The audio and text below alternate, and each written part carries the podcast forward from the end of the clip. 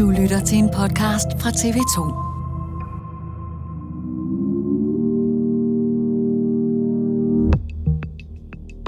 Onsdag i den her uge præsenterede Carlsberg et ufatteligt underskud på over 40 milliarder kroner for det seneste år. Forklaringen er, at ølkæmpens russiske forretning, som i mange år var en pengemaskine for Carlsberg, sidste år blev konfiskeret af de russiske myndigheder. Før den russiske overtagelse forsøgte Carlsberg desperat at sælge ud for at redde stumperne, og ved den lejlighed spurgte jeg Rusland-kender og journalist Morten Hansted om, hvordan Carlsbergs russiske guldæg var endt som et mareridt og hvorfor det danske bryggeri blev ved med at satse stort på Rusland, selv mange år efter Putin havde overtaget magten. God fornøjelse. Det er jo et af de helt store tab i dansk erhvervshistorie, det her. Det er der ingen tvivl om. Man skal ikke forvente, at der kommer nogen kapitalgevinster ud af det her salg. Det er et meget, meget stort negativt uh, tab. Det var jo sådan det, der skulle være motoren til at bringe dem op blandt de helt store på den internationale ølscene. De er jo tilbage til før Sovjetunionens kollaps, kan man nærmest sige. Carlsberg har langt om længe fået solgt deres forretning i Rusland. Allerede i marts sidste år var beskeden, at de ville trække sig ud af landet, men først nu er det lykkedes Carlsberg at finde en køber. Formentlig med et af de største tab i dansk erhvervshistorie til følge. Forretningen i Rusland skulle ellers have været et guldæg, der skubbede bryggerigiganten op på verdens øltrone. Så hvordan gik det så galt? Det spørger vi om i Dato i dag. Mit navn er Joachim Claus Høj Bindslev.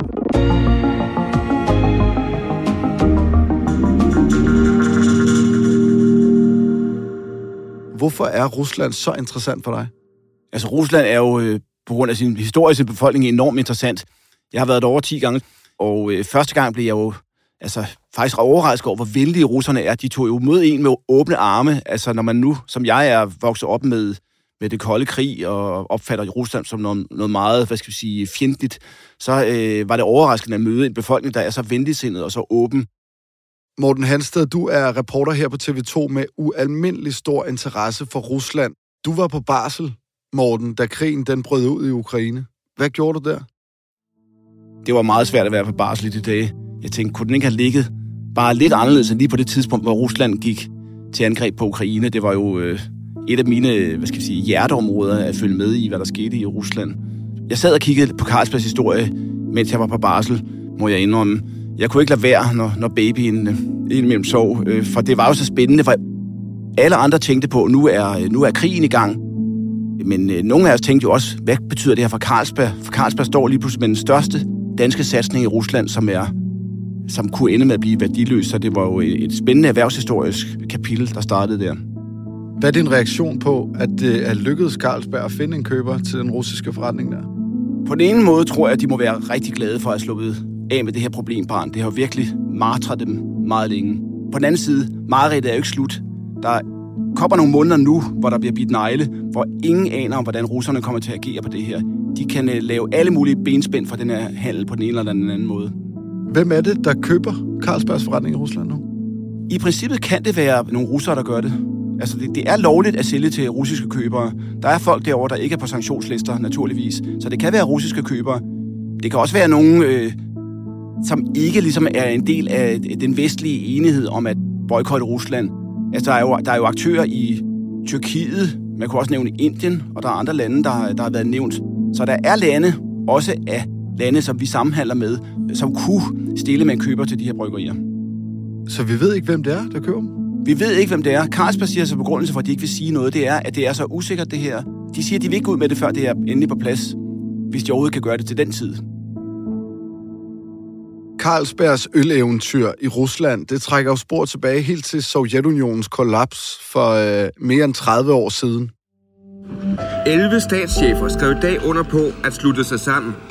Dermed blev Sovjetunionen officielt begravet. De 11 statschefer sendte Gorbachev en meddelelse, hvor i de oplyste, at såvel Sovjet som hans præsidentpost ikke eksisterer mere. Morten, du rejser til Rusland i 1991. Hvad er det, du møder, da du kommer til det land der, der lige er smeltet fuldstændig sammen og ligesom ved at finde sine fødder igen? at være på den røde plads var jo fantastisk at opleve for første gang i sit liv, når man nu at føle, nu var vi venner med Rusland, det var det, vi var i gang med at blive. Men omvendt var det jo også utroligt at se, at Sovjetunionen var i så en, en så sløj forfatning, som det var. Det var jo sådan et ret fattigt land. Øh, meget mere øh, utjekket, end jeg havde regnet med. Altså butikkerne var jo tomme. Ja, det havde man nok hørt om, men alt var ligesom øh, forfaldent og uselt. Øh, på hotelværelset, der var kaklerne ved at falde ned fra øh, toilettet, og, øh, og ja, noget så banalt som en øl. Øh, ja, de var lasede. Etiketterne på øh, øllet var, var lasede. Flaskerne var slidte. Altså, man behøvede faktisk bare kigge på deres øl for at se, hvor mange problemer Sovjetunionen havde dengang. Du kommer jo over som øh, journalist fra Berlingske, hvor du dækker erhvervsstof på det her tidspunkt, Morten. Og det hele sejler, fortæller du. Men du ser alligevel, at det her, det kan blive helt vildt. Altså, jeg synes jo, at det her, det måtte være mulighedernes land på en eller anden måde. Det er jo verdens arealmæssigt største land. Jeg tror, de er oppe på 11 tidszoner. Det var jo et kæmpe marked, som lige pludselig åbenbarede sig. Så når man som jeg øh, egentlig er uddannet på CBS, altså Handelshøjskolen, så synes man jo, det her, det må kunne et eller andet. Altså, øh, Rusland er et olieland, så penge havde de jo i princippet øh, masser af, hvis ikke de skulle bruge dem på at kæmpe øh, og krige med Vesten. Så jeg synes, det virkede som om, de her tomme hylder, de vil blive fyldt op med varer, også fra Vesten i en nær fremtid. Morten, på det her tidspunkt, hvor du kommer til Rusland, hvad er det for en verden, der åbner sig for dansk erhvervsliv? Det var jo et kæmpe kontinent, og der var stort set ikke vestlige varer. Der havde været øh, regler, som betød, at private mennesker ikke kunne øh, etablere virksomheder, altså nogle meget strenge valutaregler, så man kunne ikke vækste rubler til øh, dollar eller kroner, og så købe varer i Vesten. Så det var et marked med helt utrolig få vestlige varer på hylderne.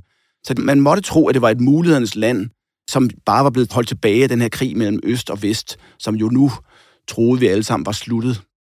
På det tidspunkt, der var alle signaler var jo, at Øst og Vest, nu skulle vi være venner, og det måtte jo betyde også, at, der, at dermed kunne der komme adgang til det marked, fra, øh, også fra dansk side. København, Odense, Aarhus, nej, Viserment i Moskva. En af byens 10 danske pølsevogne er på vej ud til sin standplads i byens centrum.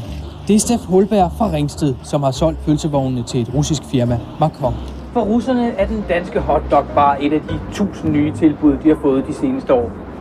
Poul Lars Gammelsen, TV2, fra en pølsevogn i Moskva. Det skæggeste eksempel er nok Dandy, altså en tykkegummifabrik dengang i Vejle.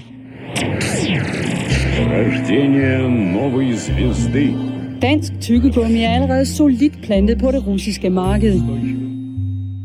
De så bare muligheden med det samme og tænkte, det der, vi skal prøve at se, om vi kan få en bid af det De tog det lidt som en, en lotteriseddel, at de købte Russerne havde lige tilladt reklamer i deres fjernsyn, og så købte Dandy reklameplads. Nærmest alt, hvad der var af reklameplads. Стимрол просто это теперь вдвойне эффективнее. Сан Саныч, здрасте, мы сегодня с вашей дочерью идем гулять. Ты уверен? Og de købte det jo for småpenge, altså meget, meget mindre øh, priser, end man for eksempel købte reklamer for på TV2, selvom Rusland var jo et mega meget større land end Danmark. Og det gik jo så godt, fordi at lige pludselig var der jo regler om, at, om, at russiske forretningsmænd de kunne veksle deres rubler til vestlig valuta, så kunne de købe varer i, i Vejle for eksempel, og købe de her tygummipakker. Så Stimorol tygummi blev jo solgt over hele Rusland lige pludselig. Dandy var nok den største danske lykkerider på det område. De tog chancen, de vidste godt, det var en chance, men de sagde, det er det er for stort, vi må prøve. Samtidig sidder mastodonten Carlsberg så og griber ikke mulighederne i Rusland. Hvad er det, der gør, at Carlsberg ikke springer ind på det russiske marked på det her tidspunkt? Altså, jeg ringede jo dengang også lidt naivt til deres daværende direktør, Paul Svanholm. Jeg tænkte, jeg skulle skrive en artikel om, hvad Carlsberg havde af planer derovre. Og så fortæller ham, Paul Svanholm mig om, at jamen, de har ikke rigtig tid til Rusland. De har nogle store ting øh, andre steder i, i verden, de er i gang med. De har simpelthen ikke, det kan godt være, at Rusland bliver til noget engang, men de har ikke tid til, til at tage det over og sådan rigtig studere, hvad mulighederne var. Og jeg tænkte bare, ikke tid? Jeg er klar over, det er jo et kæmpe land, hvor, som, hvor jeg nærmest ikke har konkurrenter. Det gælder da bare om at skynde sig. Men hvordan reagerer omverdenen på det her tidspunkt på, at Carlsberg siger, ja, det har vi ikke tid til lige nu, mens man kan se, at andre bare skovler penge ind på at gå ind i Rusland? At dengang var der meget forskellige holdninger til Rusland. Der var nogen, der tøvede meget. Carlsberg var bestemt ikke den eneste, der tøvede, så rigtig kritik fik de ikke dengang. Men man kunne omvendt se, at der var andre spillere, som var meget, meget hurtigere. Altså, hvis vi skal se på ølområdet, så var det jo Harbo nede i Skelskør, det et relativt lille dansk bryggeri, var jo meget, meget aktiv fra nærmest fra dag 1 for Sovjetunionens kollaps i 91. Så gik de ind derover, og lige pludselig var der Harbo-øl. De har jo den der øl, der hedder Bjørnebryg, øh, som er øh, deres stærkeste øl. Der lavede de en særlig stærk version til Rusland, og den spredte sig til, øh, altså, ud Sibirien og ja, over øh, mange, mange steder i, i Rusland. I perioder var det Ruslands største importerede ølmærke. Det ender jo med, at der er flere kommentatorer, der sidder og øh, ryster på hovedet af Carlsberg, måske lige frem øh, håner dem for at øh, lade den der mulighed passere, altså det russiske marked. Ja, op gennem 90'erne, der viste det sig jo, at der var et stort marked, og det virkede som om Rusland, trods korruption, at det var et, et rimelig stabilt marked. Disse erhvervsanalytikere, som bankerne har, de begyndte at håne Carlsberg og sige, ja, de er for sent ude, de kan ikke nå at komme ind på det russiske marked, og alt, hvad der kan købes op derovre af bryggerier, det er købt af andre og sådan. Carlsberg blev hånet i slutningen af 90'erne. Men i år 2000 begynder Carlsberg for første gang at satse stort på det russiske marked. Selskabet køber sig ind i Ruslands største bryggerigruppe, Baltica, som finder svenskere og nordmænd møjsommeligt har bygget op gennem 90'erne. Carlsberg får så meget blod på tanden, at de i 2008 laver det største danske opkøb nogensinde, da de bliver eneejer af Baltica. Et guldæg skulle det være for Carlsberg, og de her aktieanalytikere, der før har sagt, at Carlsberg var kommet alt for sent til Rusland, den hån var forbi. Nu havde de tværtimod Europas tronen på det russiske ølmarked. De var blevet den største. Det var et bryggeri, der havde en tredjedel af russiske markeder, og i perioder mere, så det var jo et kæmpe bryggeri. Europas næststørste ølmærke, siger man. Det var et tierspring for Carlsberg, som jo gerne ville være meget international i de år. Er der slet ikke på noget tidspunkt, hvor der bliver talt om, at Carlsberg måske overser, at der er nogle advarselslamper i forhold til, hvad Rusland egentlig er for en størrelse? Der havde været problemer, men der var også mange virksomheder, som havde gjort en god forretning i Rusland, så man, hvilken vej skulle man kigge? Der havde allerede i 90'erne været to danske skibsværfter, som havde tabt store 60 millionbeløb på med russerne for skibe, der aldrig blev betalt. Så der havde været problemer. Der var også politiske problemer. Putin skulle have besøgt Danmark i starten af årtusindskiftet. Det besøg blev aflyst på grund af nogle politiske stridigheder. Og i 2007, der holdt Putin en tale i Tyskland, hvor han begyndte for alvor at tage afstand til det, der var ved at ske mellem Vesten og Rusland. Det fik i dag Ruslands præsident Vladimir Putin til at lange hårdt ud efter USA, som han beskylder for at optrappe konflikten. Og det var sådan den første alvorlige påmindelse om, at der var ved at opstå nogle spændinger mellem øst og vest igen. Den 24. februar sidste år, der ændrer verden sig så. I nat gik Rusland til angreb på Ukraine. Russiske kampvogne ruller ind i landet, og personbiler med ukrainske flygtninge ruller ud. Hvad er det for en situation, Carlsberg står i på det tidspunkt? Det, der skete, var jo, at Carlsberg de ville holde op med at brygge Carlsberg og Tuborg-øl derovre. Men det var ganske små tiltag. Bryggerierne over i Rusland, det er jo ikke sådan, at der står Carlsberg på etiketterne. Der står Baltica på mange af dem, og der er også andre lokale navne. Så det, at Carlsberg øh, sagde, at nu ville de holde op med at brygge øh, Carlsberg Tuborg-øl derovre, det var jo en ganske, ganske øh, lille bid af, af hele deres marked derovre. Så i første omgang øh, troede Carlsberg jo, at de kunne, om man så må sige, ride stormen af. Carlsberg har jo selv siden forsvaret sig med, at det var jo deres største satsning nogensinde. 10 procent af deres marked, skulle de sige farvel til det? Det kunne man ikke bare lige beslutte på en uge. Man måtte vurdere, hvad sker der i det her? Og så begyndte der jo at opstå kritik mod de her virksomheder, der var derovre, og specielt de største af dem. Så Carlsberg blev meget hurtigt en prygelknappe. Og hvor det jo virkelig betød noget for Carlsberg, at de kunne få et dårligt image i Danmark, og ville også i den, i den øvrige vestlige verden. Der bliver ikke længere serveret Carlsberg-øl på et af Danmarks ældste værtshuse, nemlig Café City i Ringsted. Så der var, øh, som et lille mikroeksempel på, hvad der skete, var at en værtshusejer i Ringsted, som sagde, jeg sælger ikke Carlsberg-øl, så længe Carlsberg ved med at brygge øl i Rusland og lave overskud derovre. Carlsberg har otte bryggerier i Rusland og beskæftiger mere end 8.000 russere. Alle andre store mastodonter med respekt for sig selv, de går ud af Rusland. Altså væk fra den her frygtelige situation, vi har med Ukraine. Ikke? Der skete jo også det, den ukrainske ambassadør i Danmark kritiserede kraftigt, at Carlsberg stadigvæk ville forblive med at være aktiv derovre.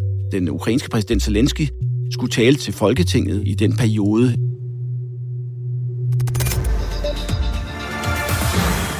The president, the floor is yours. Og Zelensky gik til sagen med det samme og opfordrede til at skærpe presset mod Putin. Carlsberg kunne risikere, at man ville få kritik fra selveste Zelensky, altså, denne, altså vestens største held, kan man vel sige, i det sidste års tid. Så Carlsberg stod jo i en svær situation, men, men også en situation, hvor, ja, der, hvor der næsten ikke var nogen anden udvej end at erkende, det her, det går bare ikke. Hvad ender Carlsberg så med at beslutte? I slutningen af marts, der startede det egentlig med Heineken, deres ærke-rival, øh, meddeler, at de vil trække sig ud af Rusland. Og så samme dag, så kommer Carlsberg senere om eftermiddagen. Carlsberg har fundet en køber til sin russiske forretning, det meddeler Bryggerikæmpen i en fondsbørsmeddelelse. Hvorfor har det taget så lang tid at nå herhen, hvor de nu siger, jamen der er en køber, og nu skal det bare lige på plads? Køberen har ikke stået i kø. Mange fra Vesten trækker sig ud i disse måneder, har gjort det gennem det sidste år. Så det er jo klart, at der er relativt få, øh, hvad skal vi sige, seriøse firmaer, der kan købe et så stort bryggeriimperium i Vesten. Det er jo købers marked i øjeblikket, og øh, Carlsberg har omvendt også signaleret, at man ikke har lyst til at forære det væk lige frem. Så det er vel en af de handler, der ikke har været den nemmeste i verden at få afsat de her bry- russiske bryggerier, det må man nok sige. Ved vi noget om, hvad de får for det, Carlsberg? Intet. Carlsberg siger med god grund ikke noget om, hvad de får for det. Fordi at øh, russerne har jo for nogle måneder siden indført sådan en skat på salg af virksomheder, hvor de tager typisk 10 procent af salgsprovenyet, som de beholder til sig selv. Der er stor usikkerhed om, hvor mange penge, som de russiske myndigheder beholder, og dermed også stor usikkerhed om, hvor mange penge, der øh, kan klinge ind i Carlsbergs kasse, når det her er forbi. Hvor stort et tab er det her for Carlsberg? Det er jo et gigantisk tab, selvom vi ikke kan sætte hvad skal vi sige, to streger under resultatet nu, før vi ved, hvad det her ender med. Carlsberg har meldt ud, at de øh, står til at tabe omkring næsten 10 milliarder kroner på det. Så det er jo et meget stort tab. De taber en tiendel af deres marked. Det var jo sådan det, der skulle være motoren til at bringe dem op blandt de helt store på den internationale ølscene. Det er jo et bryggeri, som de har brugt utrolig mange penge på, og de har brugt utrolig meget tid på at pleje og vedligeholde det, på at sørge for, at kvaliteten var i orden, og på at få indført vestlige markedsføringsmetoder og så videre. De har brugt utrolig meget tid på det. Så det er jo en utrolig bitter pille for dem, at de nu er ude af det. De er jo tilbage til før Sovjetunionens kollaps, kan man nærmest sige. Hvis vi siger over dansk erhvervshistorie, Morten, hvor stort et tab er det så, Carlsberg står over for lige nu? Hvis man skal sammenligne med andre store danske virksomheder nu, øh, som Mærsk og Vestas, de har jo også tabt milliardbeløb, men der er Carlsbergs tab jo langt større. Det er jo et af de helt store tab i dansk erhvervshistorie, det her. Det er der ingen tvivl om. Hvem har egentlig ansvaret for det her, Morten? Altså, Carlsberg står i den her situation, hvor de står foran det største tab i virksomhedens historie, et af de største i dansk erhvervslivs historie. Altså, ledelsen har jo ansvaret for at satse, men omvendt må man jo sige, at mange, mange store danske virksomheder har jo gjort det samme som Carlsberg. Satset på, at det gik nok med Rusland. Jeg tror, at eftertid vil diskutere for og imod, om hvorvidt Carlsberg burde have sat sig så meget. Man kan diskutere om invasionen af Krim allerede i 14, om det betyder, at Carlsberg der burde have stoppet op. Men der vil jo også være andre, der siger, jamen, der var ikke noget tyde på, at det her trods alt ville ske. Det gode for Carlsberg ved nu snart at være ude af Rusland, er, at de slipper for at bruge flere hjernekræfter på Rusland. Morten, du forsvarer jo Carlsberg lidt, altså, fordi det er jo nemt at være mandagstræner, og du sagde det også selv, ikke? Men vi snakker altså om nogle direktører, nogle bestyrelsesformænd osv., der har fået øh, i omegnen af 10-20 millioner kroner om året haft adgang til de klogeste mennesker i verden som rådgivere. Det er dem, der har bragt Carlsberg i den her situation. Jeg kan jo ikke afvise, at, hvad skal vi sige, at Carlsberg har lavet sig lidt rive med, men man må også huske det bagtæppe, der var på det tidspunkt. Altså, året efter i 2009, der godkendte Folketinget, at russerne skulle bygge en gasledning øh, gennem dansk farvand fra øst til vest. Og øh, Putin kom til Danmark, sad i færgekronen, tror jeg det var, i Tivoli og drak fadøl med, med Lars Løkke. Så der var jo en stemning af, det skal nok gå det her, trods øh, vi vel ikke var helt trygge ved, ved Putin, så tænkte man, det skal nok gå. Man, man tænkte, vi er så afhængige af hinanden. Russerne vil gerne sende mere gas til Vesten, og vi vil til gengæld gerne øh, sælge ting til Rusland og herunder øl. Så man tænkte jo, at det skal nok gå. Der var jo ikke sådan kæmpe advarselssignaler, der blev hejst. Kan du sætte nogle ord på, hvad er det for et skift, virksomhederne står i? Jeg tænker, i gamle dage var det mere sådan, jamen, det gælder bare om at sælge så mange produkter, vi kan, så mange steder som overhovedet muligt. Det var øh, Wandel durch Handel, som de siger i Tyskland, altså forandring gennem handel. Hvordan håndterer Carlsberg så den nye situation, der er i dag, hvor uh, så er der Rusland, der er også noget i det vestlige Kina, Xinjiang, det er ikke godt. Den er vi heller ikke så glade for. Hvad gør en virksomhed som Carlsberg? Det her, det siger i hvert fald noget om, at stemningen nu er, at man er nødt til at tage meget mere hensyn til det politiske og det generelle internationale image, når man er virksomhed. Vi har set, at danske virksomheder som Eko er blevet udskammet, fordi de stadigvæk vil fortsætte i Rusland. Og Carlsberg kunne jo også se, at der var det her pres på dem fra folkedybet, om at de skulle trække sig ud af Rusland. Det er jo en tid, hvor man må tænke meget mere på image, og hvor den internationale forretning jo også kan blive skadet, hvis man træder forkert. Når det er sagt, skal man jo heller ikke overdrive den tendens, fordi der er jo stadig danske virksomheder som Arla, som er i Saudi-Arabien og tilsvarende lande. Så øh, vi kan ikke sige, at linjen er, at man kun handler med lande, hvor man synes, de har en politisk styreform, som vi kan lide hjemme. Men, men tendensen er selvfølgelig, at de problemer, der er et sted, de kan komme til at præge markederne et andet sted, fordi de historier, de vil hurtigt sprede sig internationalt. Morten, betyder det her, at Carlsberg med sikkerhed er ude af Rusland nu? Nej, absolut ikke. Der er masser af godkendelser, der endnu mangler. Altså primært på russisk side. Altså de russiske myndigheder skal godkende den her handel, og de kan stille øh, nogle betingelser derover, hvis de overhovedet godkender den, som kan være så, hvad skal vi sige, ødelæggende for forhandlingerne, at, at det alligevel ikke bliver til noget. Det er en aftale med et stort usikkerhedselement. Tusind tak, Morten Hansted. Dagens afsnit er tilrettelagt af Emil Laversen, Leo Peter Larsen og Ida Skovsgaard står for Lyddesign. Redaktør er Astrid Louise Jensen, og mit navn er Joachim Claus Høj Bindslev.